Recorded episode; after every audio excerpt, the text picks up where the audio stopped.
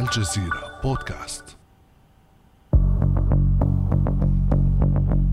أنصت إلى هذه الأرقام جيداً.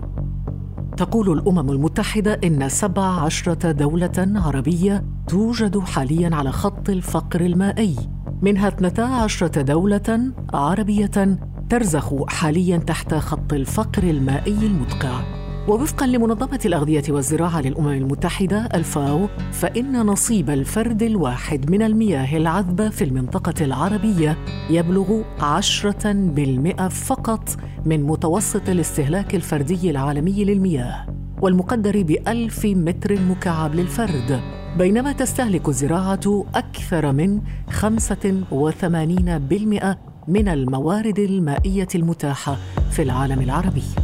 وفيما تتجه الأنظار إلى سد النهضة في إثيوبيا يتردد في بقعة أخرى صوت مواطن سوري يشكو قلة منسوب المياه في نهر الفرات بسبب السدود التركية.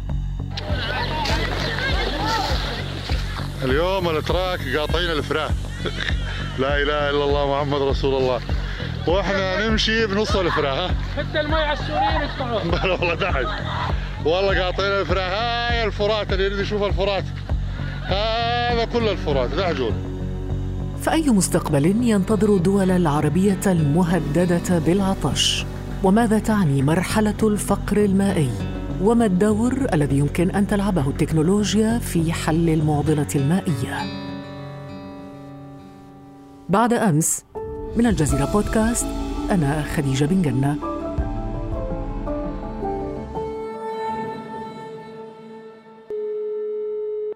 وأسعد اليوم باستضافة الدكتور حازم الناصر وزير المياه الأردني السابق ورئيس منتدى الشرق الأوسط للمياه. أهلا وسهلا بك دكتور حازم. أهلا وسهلا ست خديجة شكرا. أه، بداية دكتور حازم نحن نعيش في منطقة فقيرة مائيا. أتحدث عن منطقة الشرق الأوسط وشمال إفريقيا التي بها أقل من 2% فقط من الموارد المائية السطحية في العالم. في الإحصائيات التي ذكرتها في البداية قلت أنه 17 دولة عربية توجد حاليا تحت خط الفقر المائي منها 12 دولة تحت خط الفقر المدقع. يا ريت لو تشرح لنا في البداية ما هو الفقر المائي وما هو وضع المنطقة العربية من ذلك.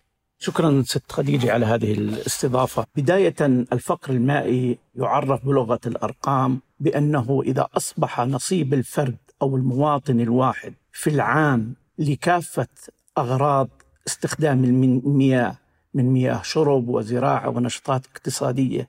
إذا قلت حصة هذا الفرد عن ألف متر مكعب في العام تصبح هذه الدولة فقيرة مائيا أو تحت خط الفقر المائي واللي هو ألف متر مكعب للفرد بالعام.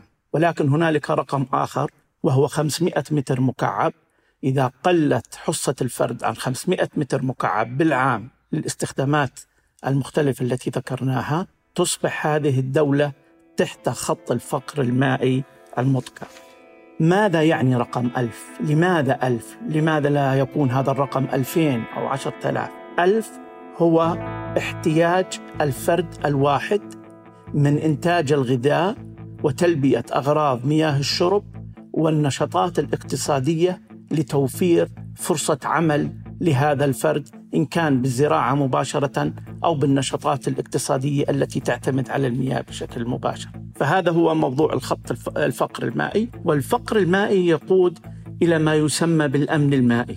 كيف تعرف الدول على أنها ليست آمنة مائيا؟ كيف؟ إذا أصبح موضوع المياه أو الفقر المائي يهدد سبل العيش بحيث أن الدولة أو تلك المدينة لا تستطيع أن توفر مياه الشرب وإنتاج الغذاء وتلبية الاحتياجات الاقتصادية لخلق فرص عمل تصبح هذه الدولة غير آمنة مائيا.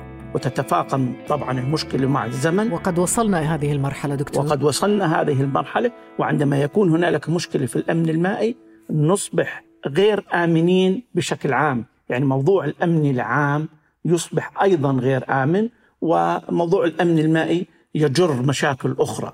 اذا المنطقة العربية غير آمنة مائيا، ما تداعيات ذلك؟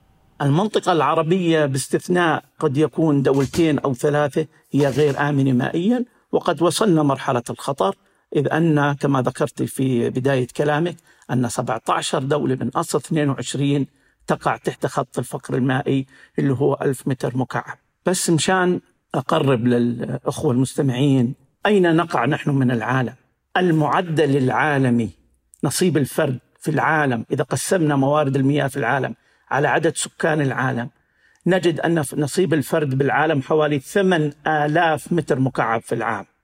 ونحن في المنطقة العربية نقل عن 1000 متر مكعب وعندنا 12 دولة تقل عن 500 متر مكعب في العام. إذا نقلنا هذه الأرقام على السكان المنطقة العربية تجد أن 360 مليون مواطن عربي تحت خط الفقر اللي هو 1000 و160 مليون مواطن عربي تحت خط الفقر المائي المطلق اللي هو 500 متر مكعب. وهذا الموضوع يعني سنتحدث لاحقا عن نتائجه وتأثيراته الاجتماعية والاقتصادية. سنتحدث عنه لكن لنبحث في الأسباب دكتور حازم الناصر ما الذي تغير حتى تقع المنطقة العربية في هذا الوضع أو هذه الأزمة المائية أو ما أسميته قبل قليل بانعدام الأمن المائي؟ هل هي نقص المياه وزيادة الطلب على الماء؟ هل هو نمو عدد السكان؟ هل هو مثلا سوء استخدام المياه؟ التغيرات المناخية ربما؟ جميعها مجتمعة. نبدأ بداية بالأسباب الطبيعية والمناخية حيث أن حوالي 85% أو يزيد قليلا من مساحة المنطقة العربية عبارة عن صحراء قاحلة لا يتعدى الهطول المطري 50 ملم بالعام. 50 ملم بالعام بمعنى أن هذه الأراضي لا تصلح لأي شيء لا لتجميع المياه ولا لأي نوع من الزراعة فهي عبء على اقتصاد هذا البلد وعلى الموارد المائية في تلك البلد أو في المنطقة العربية. فهذا السبب الطبيعي أن 85% من مساحة المنطقة العربية هي صحراء. السبب الثاني اللي هو له علاقة بالطبيعة اللي هو النمو السكاني. المنطقة العربية هي من أكثر مناطق العالم آه، معدلات آه، النمو السكاني. إذ تتراوح بالمعدل بين 2 إلى 3% وهذا يعني أننا نحتاج كل حوالي 30 إلى 35 عام أن نضاعف البنية التحتية المتعلقة بالمياه وخدمات الصرف الصحي ومشاريع الزراعة والري. وهذا طبعا بطبيعته مكلف قد يكون متوفر لبعض الدول العربية ولكنه غير متوفر للكثير منها. السبب الثالث والمهم أن 60% من مياهنا تأتي من خارج الحدود القطرية للدول العربية. وهذه المياه كما ذكرت حضرتك أصبحت اليوم تهدد الأمن المائي العربي وغير الأمن والأمن الشمولي العربي. عندنا قضية سد النهضة عندنا قضية الفرات عندنا قضية دجلة.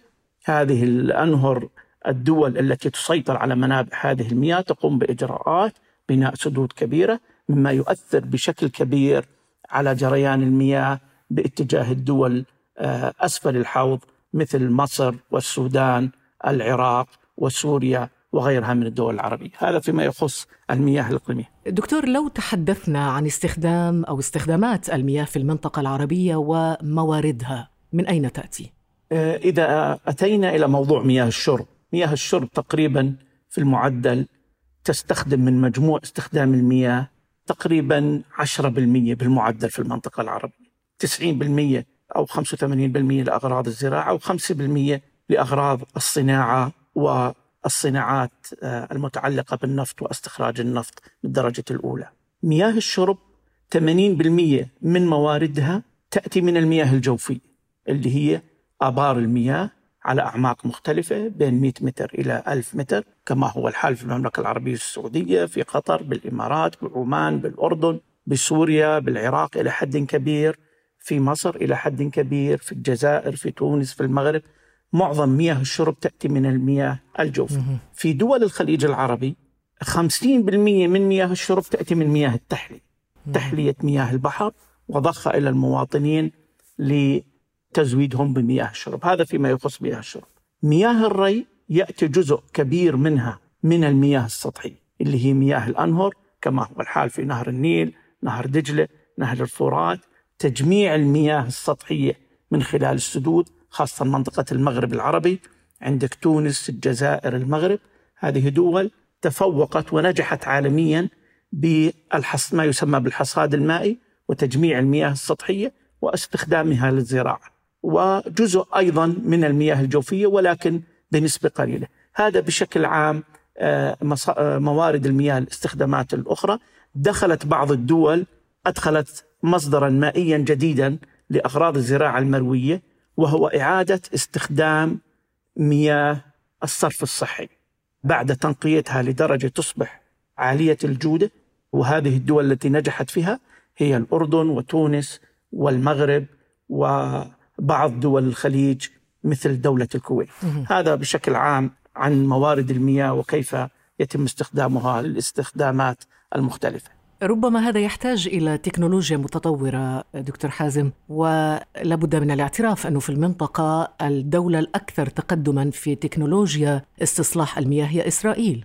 نعم هذا الكلام صحيح إلى حد ما ولكن هنالك دول عربية حديثا آه، تفوقت أو توازت مع الإسرائيليين في موضوع تكنولوجيا المياه واستخدام المياه وأذكر لك بعض هذه الدول. الأردن على سبيل المثال في موضوع إعادة الاستخدام. تفوق إذ أن الأردن يعيد استخدام 100% من المياه المستخدمة بالصرف الصحي إما لأغراض الزراعات المقيدة أو للأغراض الصناعية. وهذا يعني رقم مذهل وإنجاز كبير. هنالك أيضا دول عربية أدخلت التكنولوجيا وأصبح لديها القدرة على تحلية المياه بأسعار منخفضة جدا. أعطيك مثال دولة قطر. دولة قطر حديثا افتتحت عطاء منطقة آه، أو يسمى مشروع الخرسعة في قطر وهو مشروع لربط لإنتاج الطاقة الشمسية وتحلية المياه معا. وحصل هذا المشروع من خلال شركة كهرماء على أقل سعر لإنتاج الكهرباء من الطاقة الشمسية بالعالم اللي هو تقريبا سنت ونصف أمريكي. ماذا يعني هذا الكلام؟ يعني أن دولة قطر من خلال هذه التكنولوجيا وهذا المشروع تستطيع أن تنتج مياه محلاة بأسعار منخفضة جدا ومن الممكن أيضا أن يتم استخدامها للزراعة. نفس هذا النجاح. اعتمادا على تكنولوجيا مستوردة من أين؟ هذه التكنولوجيا اليوم أصبحت متوفرة في آه، دول الغربية والولايات المتحدة آه، وإسرائيل أيضا. دكتور غير قطر من من الدول أيضا أصبحت رائدة طبعا نقصد الدول العربية رائدة في مجال استصلاح المياه وتحلية مياه البحر. طبعا المملكة العربية السعودية أصبح لديها خبرة كبيرة في مجال تحلية المياه وأيضا المملكة العربية السعودية تفوقت عالميا بأنها لديها محطات تستطيع إنتاج المياه المحلاة من البحر بكلفة تقل عن 45 سنت أمريكي. وهي محطة جبير رقم اثنين فالتكنولوجيا الموجودة بالسعودية وما وصلت إليه قطر بموضوع الطاقة المتجددة أعتقد أنه يعني خبر هام للمنطقة العربية من حيث أن هنالك بصيص أمل فيما يخص إنتاج المياه وإنتاج الغذاء على المدى القصير خلال الثلاث إلى الخمس سنوات القادمة.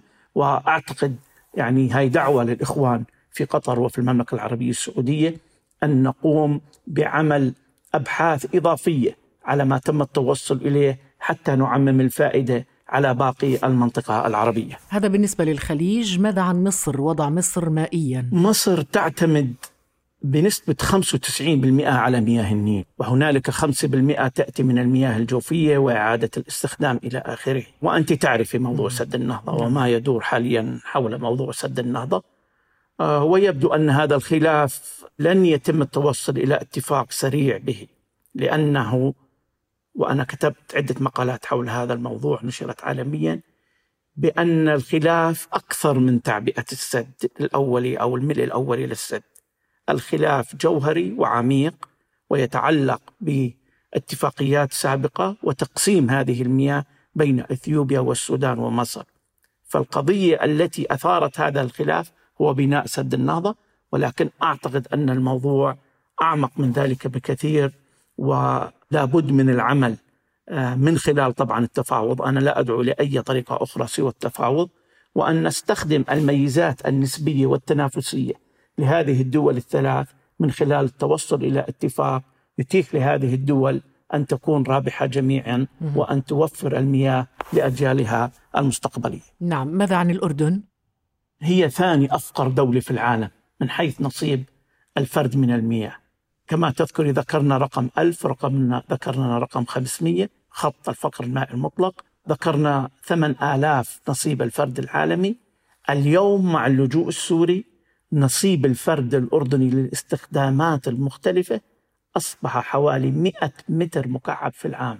ولكن الأردن استطاع خلال السنوات السابقة أن يدخل التكنولوجيا والتقنيات الحديثة في استخدام المياه وفي توزيع المياه واستخدام الحلول الذكية في إدارة ونقل المياه حتى أنه استطاع أن يلبي احتياجات الأردنيين واحتياجات اللجوء ولو بالحد الأدنى دون أن يكون هنالك تبعات أو مشاكل آه، سياسية واجتماعية من حيث أن يكون هنالك مظاهرات أو مسيرات كما شهدنا في بعض الدول العربية من البصرة إلى لبنان إلى مصر والسودان. فالأردن نجح في هذا الموضوع بشكل كبير ولكن المستقبل المستقبل يحتاج إلى تفكير وإلى استراتيجيات جديدة ويحتاج إلى أموال طائلة لأن الأردن استخدم كافة موارده المائية ضمن حدوده القطرية وأصبح الآن يتطلع خارج الحدود أو إلى تحليه المياه من البحر الأحمر. آه، بالقرب من مدينة العقبة ونقل هذه المياه إلى الداخل الأردني وهذا يحتاج أيضا إلى آه، مبالغ مالية وحاليا الأردن في ظل جائحة كورونا وفي ظل التوترات الإقليمية التي نشهدها كل يوم يعني هنالك بعض المشاكل المالية. وهل يحتاج أيضا إلى مساعدة إسرائيلية؟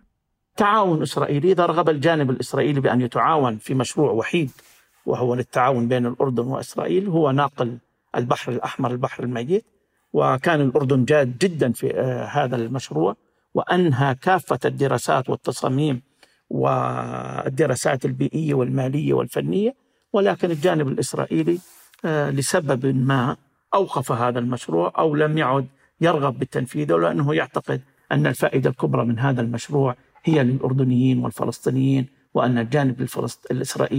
لا يستفيد كثيرا من هذا المشروع. هل يمكن أن تكون على هذا الصعيد تكنولوجيا المياه قاطرة للتطبيع بين العرب العطاشة وإسرائيل؟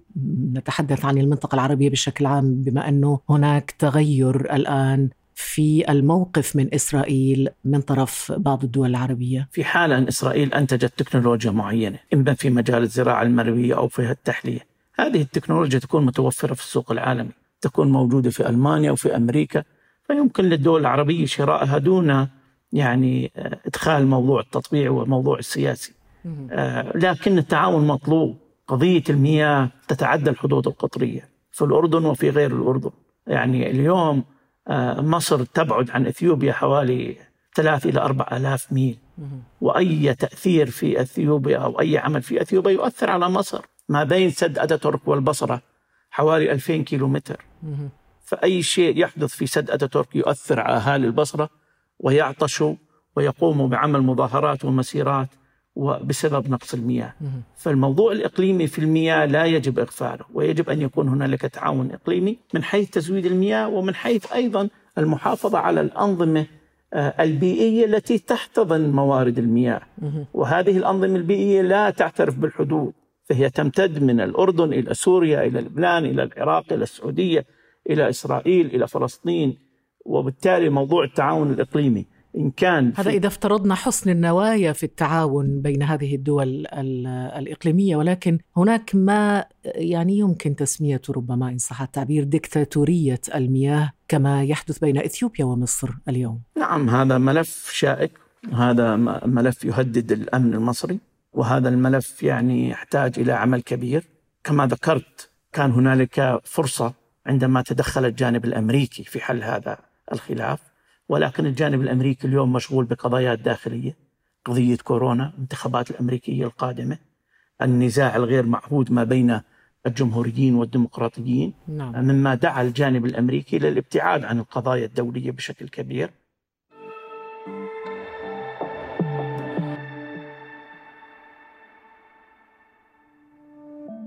ابدأ بالاستماع الآن ولا تنسى تفعيل زر الاشتراك الموجود في تطبيقك لتصلك حلقاتنا اليومية فور صدورها. ابقى على تواصل مستمر مع الجزيرة بودكاست عبر صفحاتنا على فيسبوك، تويتر وإنستغرام. ماذا عن المنطقة المغاربية دكتور حازم؟ لم نتحدث عن دول المغرب العربي، ما وضعها مائيا؟ دول المغرب العربي أيضا في منها أو معظمها تقع تحت الخط الفقر المائي. باستثناء موريتانيا، الجزائر، المغرب، تونس، ليبيا، هذه دول فقر مائي. نصيب الفرد فيها يقل عن ألف متر مكعب. لكن هذه الدول استطاعت إدخال تقنية الحصاد المائي كما ذكرت سابقا استطاعت إدخال ومشاركة القطاع الخاص في إدارة المياه. أول عقود لإدارة المياه في المنطقة العربية من قبل القطاع الخاص كانت في المغرب. أيضا هذه الدول آه، نجحت نجاح كبير في إعادة استخدام المياه العادمة خاصة تونس آه، والمغرب بشكل آه، خاص. وأيضا لديهم سدود كبيرة استطاعوا من خلالها تأمين مخزون استراتيجي يخدم ويزود الاحتياجات المائية لعدة سنوات قادمة حتى في حال حدوث الجفاف لم يعد الجفاف الذي يحصل اليوم يؤثر على تونس والمغرب كما كان يؤثر قبل حوالي 15 أو 20 عام. دكتور حازم الناصر لنتحدث الآن عن الحلول والبدائل الممكنة في المنطقة العربية. صراحة كان مرعب آه، أن يستمع أو يدرك المستمع أنه 85% من مساحة المنطقة العربية كلها صحراء. ولهذا ربما التساؤل الرئيسي الآن هو كيف يمكن التعامل مع هذه المشكلة؟ ما هي البدائل إذا كانت المنطقة معظمها صحراء؟ نعم ستي طبعا لا يوجد حل سحري لهذا التحدي الكبير. ولكن هنالك مجموعة أو حزمه من الإجراءات التي من شأنها أن تقلل ضغط نقص المياه وقلة المياه للقطاعات المختلفة. بداية لا بد من اتباع ما يسمى الإدارة المتكاملة للمياه، وهي عملية إدارية تقوم على تنظيم إدارة المياه وعناصر البيئة الأخرى كما ذكرنا سابقا من تربة وهواء وأراضي ومياه. ربطها بالأنظمة الإيكولوجية الحيوية بطريقة عادلة بهدف تحقيق تنمية اجتماعية واقتصادية وتقديم أفضل الخدمات للمستفيدين. بمعنى أن نحافظ على الموارد المائية وأن نقدم أفضل الخدمة للمواطنين. هذا بداية حتى نحافظ على الموارد لنا وللأجيال القادمة. الموضوع الآخر موضوع المياه المشتركة مع دول الجوار. وبصراحة جزء من الضعف اللي اليوم في مصر بموضوع مفاوضاتها مع سد النهضة أن الدول العربية مجتمعة لا تقف مع مصر في هذا الإشكال الكبير. فيحتاج موضوع الحدود المشتركة لأسباب سياسية. أسباب سياسية. طبعا أنها تطغي على كل شيء آخر. اليوم العراق تعاني الأمرين تعاني أكثر من مصر بكثير.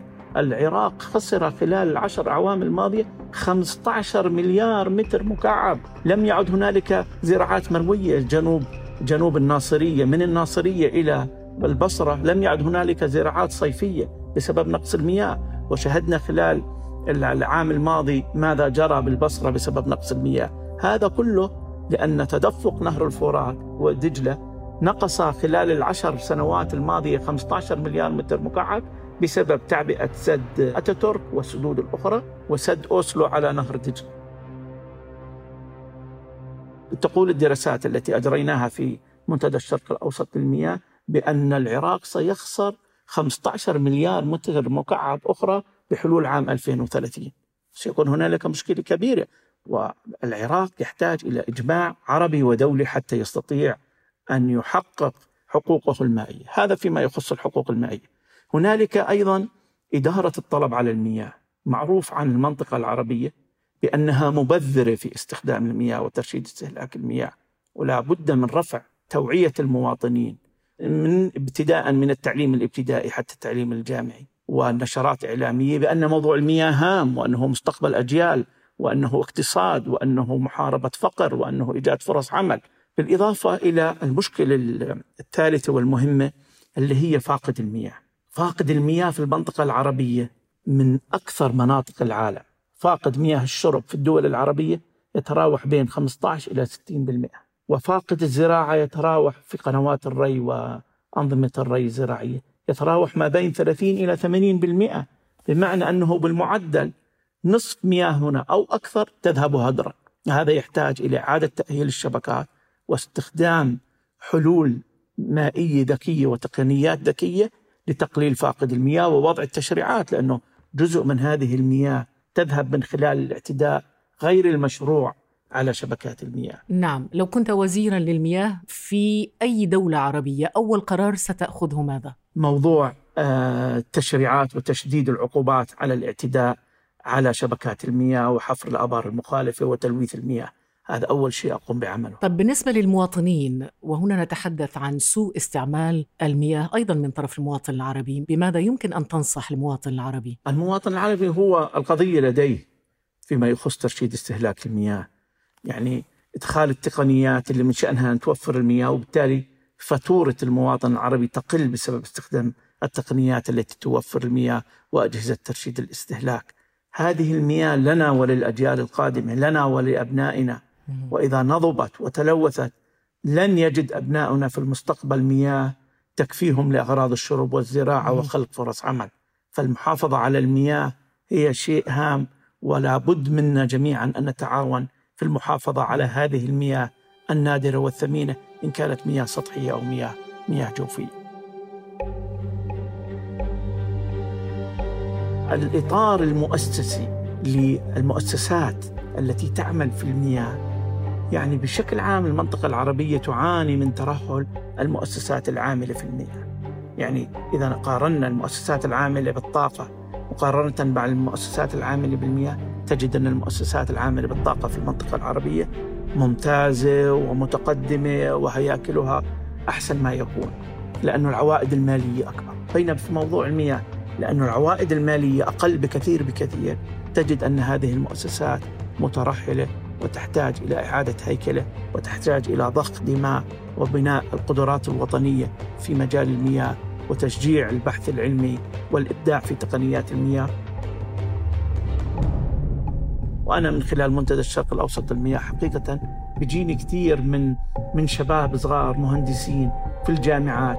لديهم أفكار خلاقة ومبدعة في كيفية إيجاد حلول ذكية لإدارة المياه أو تنظيم عمل المياه أو ترشيد استهلاك المياه أو أو أو. هذا شيء حقيقة يبشر ولكن لابد من أن يكون هنالك سياسة عامة تدعم هذه الجهود الخلاقة المبدعة في مجال المياه. نعم لكن يبدو أن صانع القرار العربي كما ذكرت يهتم بالنفط وقيمة النفط أكثر من قيمة المياه الذي هو صحيح. سر الحياة. صحيح. اهتمام الحكومات في المياه يبدأ عندما يكون هنالك مشكلة.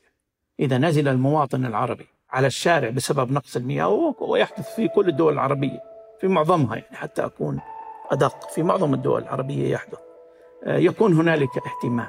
مشكلة مشاريع المياه بأنها تحتاج إلى وقت لتنفيذها بمعنى ما بين الدراسات وما بين إيجاد التمويل اللازم وما بين التنفيذ مشاريع المياه التي تجلب كميات معقولة وجيدة تحتاج بالمعدل إلى ثمان سنوات لتنفيذها. وتجد أن كثير من الحكومات التي تحتاج إلى شعبية أن هذا الموضوع لن يكون خلال فترة حكمها وبالتالي تجد أن مشاريع المياه لا تتلقى الدعم المطلوب من الحكومات بشكل عام بالإضافة إلى أن عائد هذه المشاريع هو اجتماعي بالدرجة الأولى وليس مالي. الدكتور حازم الناصر وزير المياه الأردني السابق ورئيس منتدى الشرق الأوسط للمياه. شكرا جزيلا لك. شكرا ست خديج على هذه الاستضافة الطيبة. شكرا. كان هذا بعد أمس.